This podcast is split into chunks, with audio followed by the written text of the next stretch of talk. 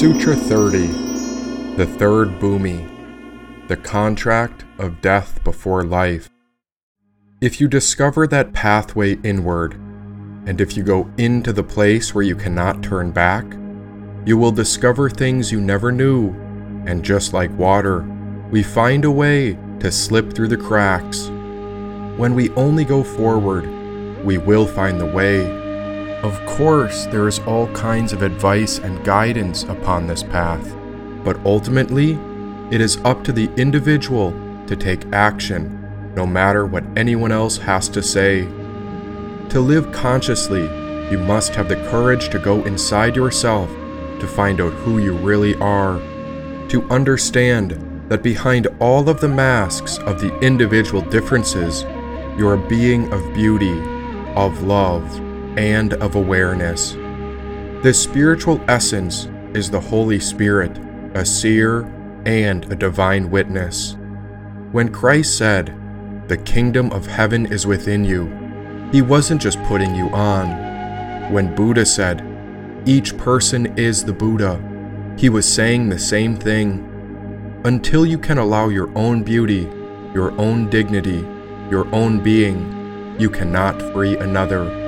So, if I were giving people one instruction, I would say to work on yourself. Have compassion for yourself. Allow yourself to be beautiful, and the rest will follow. In the universe, there are things that are known and things that are unknown, and in between, there are doors, said Forgiveness. Just as I passed through the tiny crack in the dark stone, I fell out upon the floor. What is this? And there behind the wall of Kailash's mountainous rock, I heard forgiveness and Mr. Kismet whisper through the tiny hole as I barely could hear them talk. As you proceed ahead, you may lose track of our voice, and so you must listen to the intuition within, and that will guide you through all upcoming choices. You have entered into the third bhumi, which is called Ojepa in Tibetan. O means light, and Jepa means creating or activating. So, Ojepa means illuminating. This creates a quality of awakening. With each new level of the path, you have a sense that you are leaving the frontier, where things are not all that sophisticated, and approaching the capital, where the highest civilization exists. There is a feeling that as you get closer to the capital, that much more sophistication is taking place. Just as the river gets closer to the ocean, a slow expansion takes place and it becomes bigger. Upon this third bhumi, you begin to demonstrate your understanding and discipline without tiring and without aggression. You identify with the teachings. You are tremendously eager to comprehend the meaning of the nature of reality, which is called the Dharma Dhatu and shunyata, or emptiness and clarity of mind, in order to hear even a few lines of the Dharma and transmit it to others, you would sacrifice your body. You are falling in love with the Dharma and are eager to learn it all, said Forgiveness. The transcendent virtue, or paramita, of the third bhumi is patience. You are patient with yourself, with the various practices required and with the study and understanding of the Dharma, patience is a form of bravery. You are willing to jump in and let yourself be soaked in the Dharma. You have shown that you are willing to take the leap. Patience is being without anger. It is the absence of a short temper. If you are teaching, you do not tire of relating the meaning of Dharma to others. You are not bothered by students, but you are generous with the teachings you are not bored by repeating the same verse or same idea over and over again. You are also not discouraged by your own ignorance, but you keep wanting to learn more. You are able to prolong the threat of dissatisfaction in order to seek further Dharma, said Mr. Kismet. Dharma is a very personal experience. Sometimes what you learn from the teachers or the teachings makes sense to you, and sometimes you disbelieve the teachings. So you begin to play with the Dharma, testing whether it is true or not. It's like you are a little child who has been told not to put your finger on the electric burner. When you quietly turn it on and touch it, sure enough, you get burned. Likewise, by personally testing the teachings, a kind of transmission takes place. The one who walks the path experiences the truth of the Dharma. On the path to awakening and enlightenment, discursive thoughts regarding such concepts as non duality or egolessness are considered to be valid and even encouraged. Your whole being is beginning to become Dharma. You begin to catch Dharma fever, to be obsessed with Dharma, even in your dreams. You are so into it that everything becomes a teaching. Ordinary things like going to a movie, watching people talk to each other, or seeing hot water boiling all mean something to you. When we say that whatever you hear is the voice of the Dharma, it does not mean that somebody is reciting sutras. It means that you are learning from what is happening around you. You are obsessed with that, which seems fine, said Forgiveness.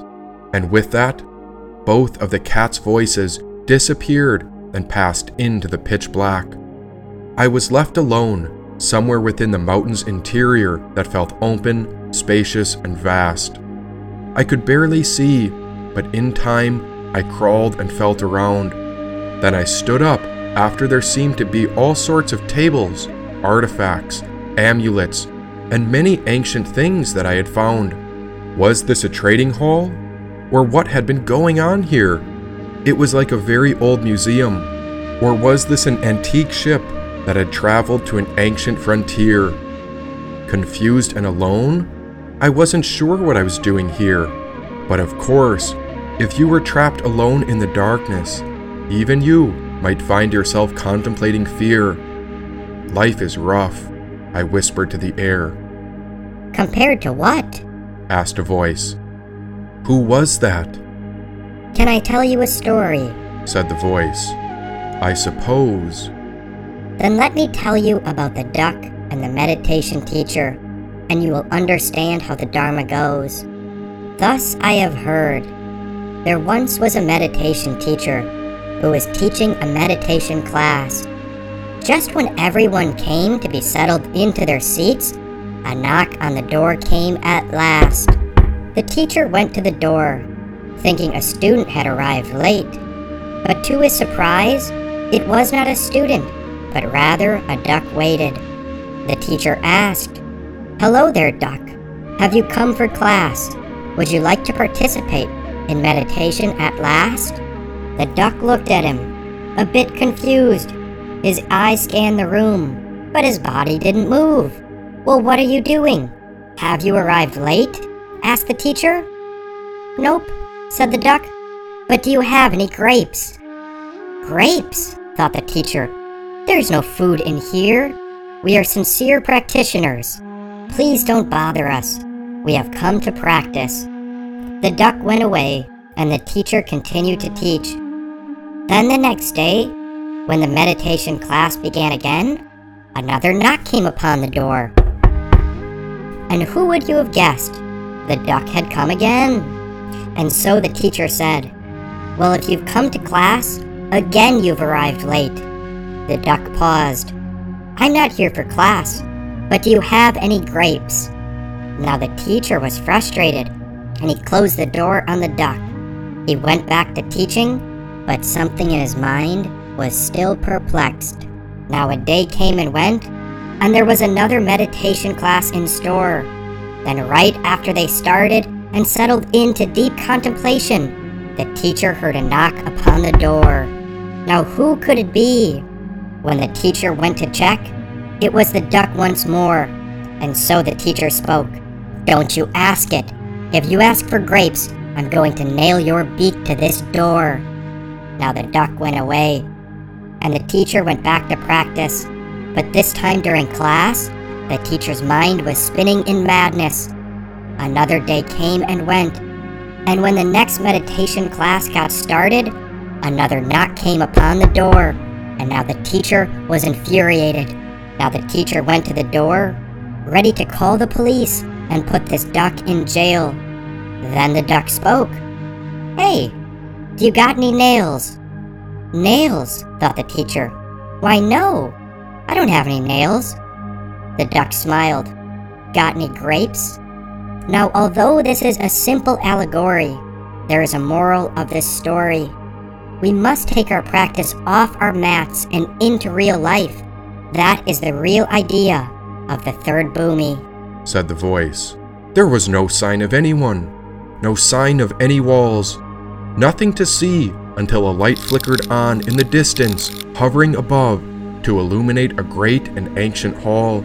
And I swear I saw a man standing under that light. He was staring right at me, and he wore all white. Peace be with you, he bowed, and welcome to the house of our Lord. What? Then I walked forward carefully to where I saw the man had stood. But he was not there, and the light I had once seen was withdrawn. That illumination itself was no bigger than a tiny fly or bug, and now the light was gone. That man who I had just seen, well, he did not appear in a posture of defiance, but rather his hands were in the form of a prayer when he stood in silence. Have you seen him? asked a voice. Who is he? He is free, said the voice. Again the light flickered on, and there it was hovering right before my eyes. But all I saw was a tiny bug, one that the humans would call a firefly. This illumination glowed, but the tiny creature was not a man, rather, it was so much smaller. There in front of me, I saw piles of paper stacked up high upon a stone altar. No need to fear. I'm a preacher, and we need to talk about your soul contract. The Holy Spirit commands it, said the firefly. What do you mean, contract? A contract is a legally binding agreement which recognizes and governs the rights and duties of two parties. That's between you and the Great Spirit, and it's all summed up in your soul contract, said the firefly. Never in all of my days had I seen so many pages that high. Who was that man? The great teacher, said the firefly preacher. There was a ladder nearby, which seemed quite strange. I climbed to the very top of the first stack, and so I studied the first page. What's it say? Contract of Adhesion, number 44983, Transition Plan, said the firefly. Adhesion. What's adhesion again? And what's this contract business about? If you're going to play the game of life, then it's best to understand the rules.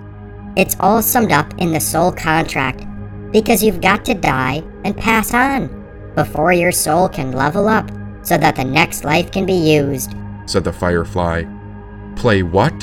And what kind of rules? Why? The first rule is most important. We honor the great fire of our spirit Whatever it takes, the eternal flame must not go out within our pyramid, said the firefly. Now the firefly laughed and giggled, and all at once everything within this mountain named Kailash began to wiggle. But if you're a firefly, then you're made of fire. Are you the Great Spirit? Do you know of any divine providers? We are of the Great Spirit, and so we must care for all spirits because this is the golden law, said the firefly. Now many lights flickered on to reveal the cargo bay entrenched behind the pyramid's lapis lazuli stones. The firefly pointed to the wall where a giant red X had been disintegrating over a permanent symbol of an orange flame. Was this an old temple of sorts?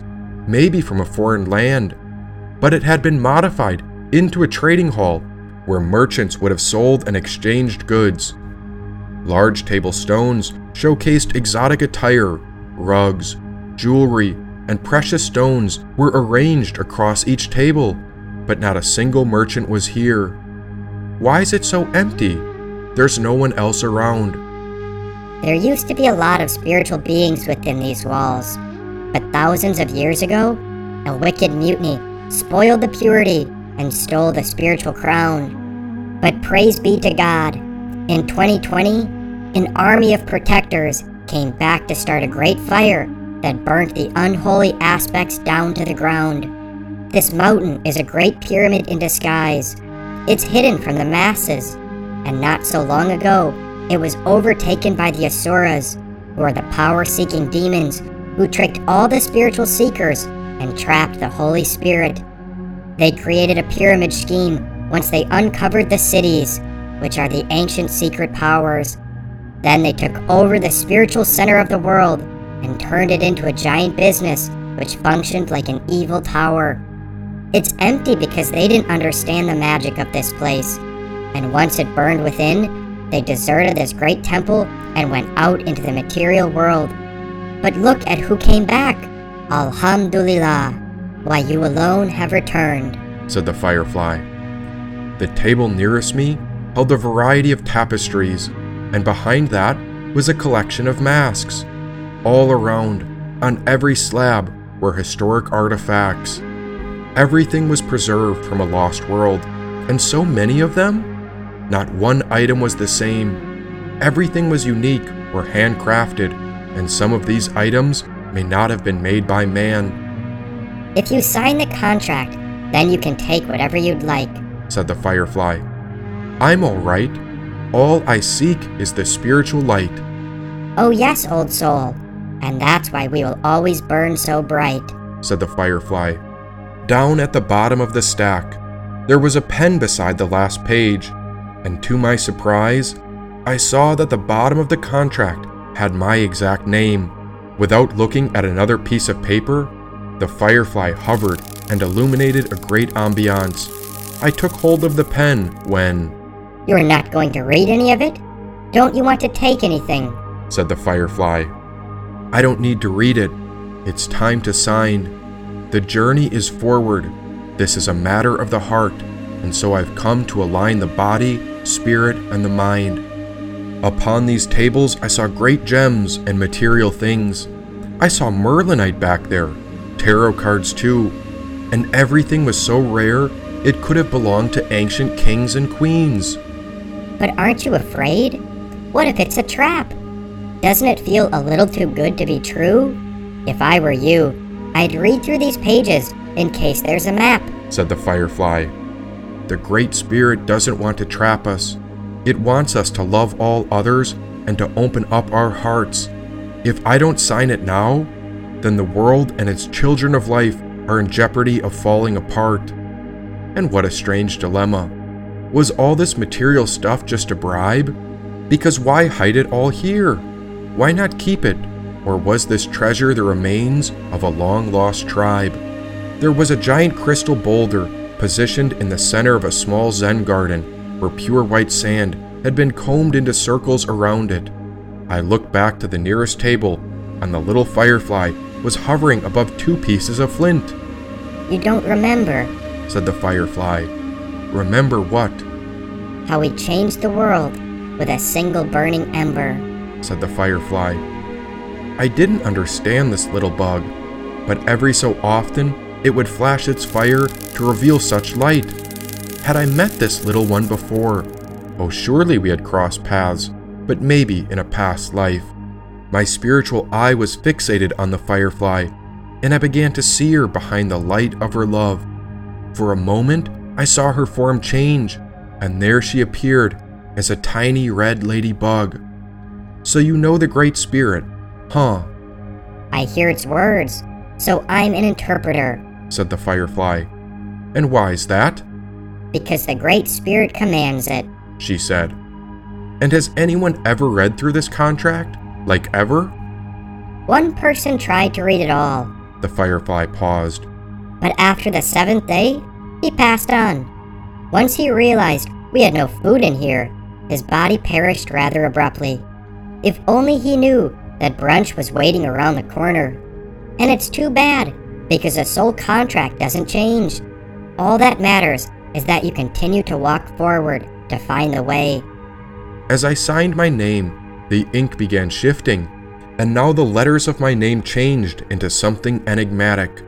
By some trickery, I watched these letters move around, and that's when I knew this place was bound by a certain spiritual magic. The name I signed was not the same name that appeared. This was confusing at first, but I read the new name as I smiled at fear. A Mowgli? Who is he? How come you don't remember? You set him free. said the firefly. But where are we? We're in the middle. This is the place where the cosmic lords and goddesses reside. Here, their spirits wait to be incarnated into a living body to rule over all things, all natural forces, all lands, and all others, because here the Great Spirit cannot die. This middle ground is the only way that those below can pass on to the place above. Mount Kailash is the great lapis lazuli pyramid where heaven and the earth meet in the middle to transfer the spirit of eternal love, said the firefly. Out of the corner of my eye, I saw a hand stitched yellow raincoat with big red boots. Hey, I think I remember seeing those before. I know I've seen that coat with the red boots. The firefly beamed with excitement while she tugged at the raincoat's pockets and emitted light as she swung from side to side. Yes, you were here. Do you remember the day we didn't die? said the firefly. I looked back to those pages because it was all about the principle. I'm not afraid or anything, and it didn't matter what those pages said because I believe in our great spirit's potential. We must do anything, even sacrifice our own lives, because the children of life are essential, Who cares about the pages? It's just paper anyway. whispered the firefly. In the very back of the trading hall, there was only one door left. I followed the firefly when we passed by a stone table as the strangest thing caught my eye. It was a jacket, or a fisherman's robe of sorts, and on its shoulders were two deceased horseshoe crabs. Long tails stretched down each side from the shoulders to the elbows. The garment was blue with white, and I always wanted a coat of my own You like that one? whispered the firefly. I shrugged. The firefly jumped back to grab it, but she was too little to lift it up, If you're so excited about this one, why don't you try it on? said the firefly. Again, the firefly giggled, and the more she laughed, the more light grew. There was a certain magic around this lapis lazuli stone, and memories of the past were just now coming into view.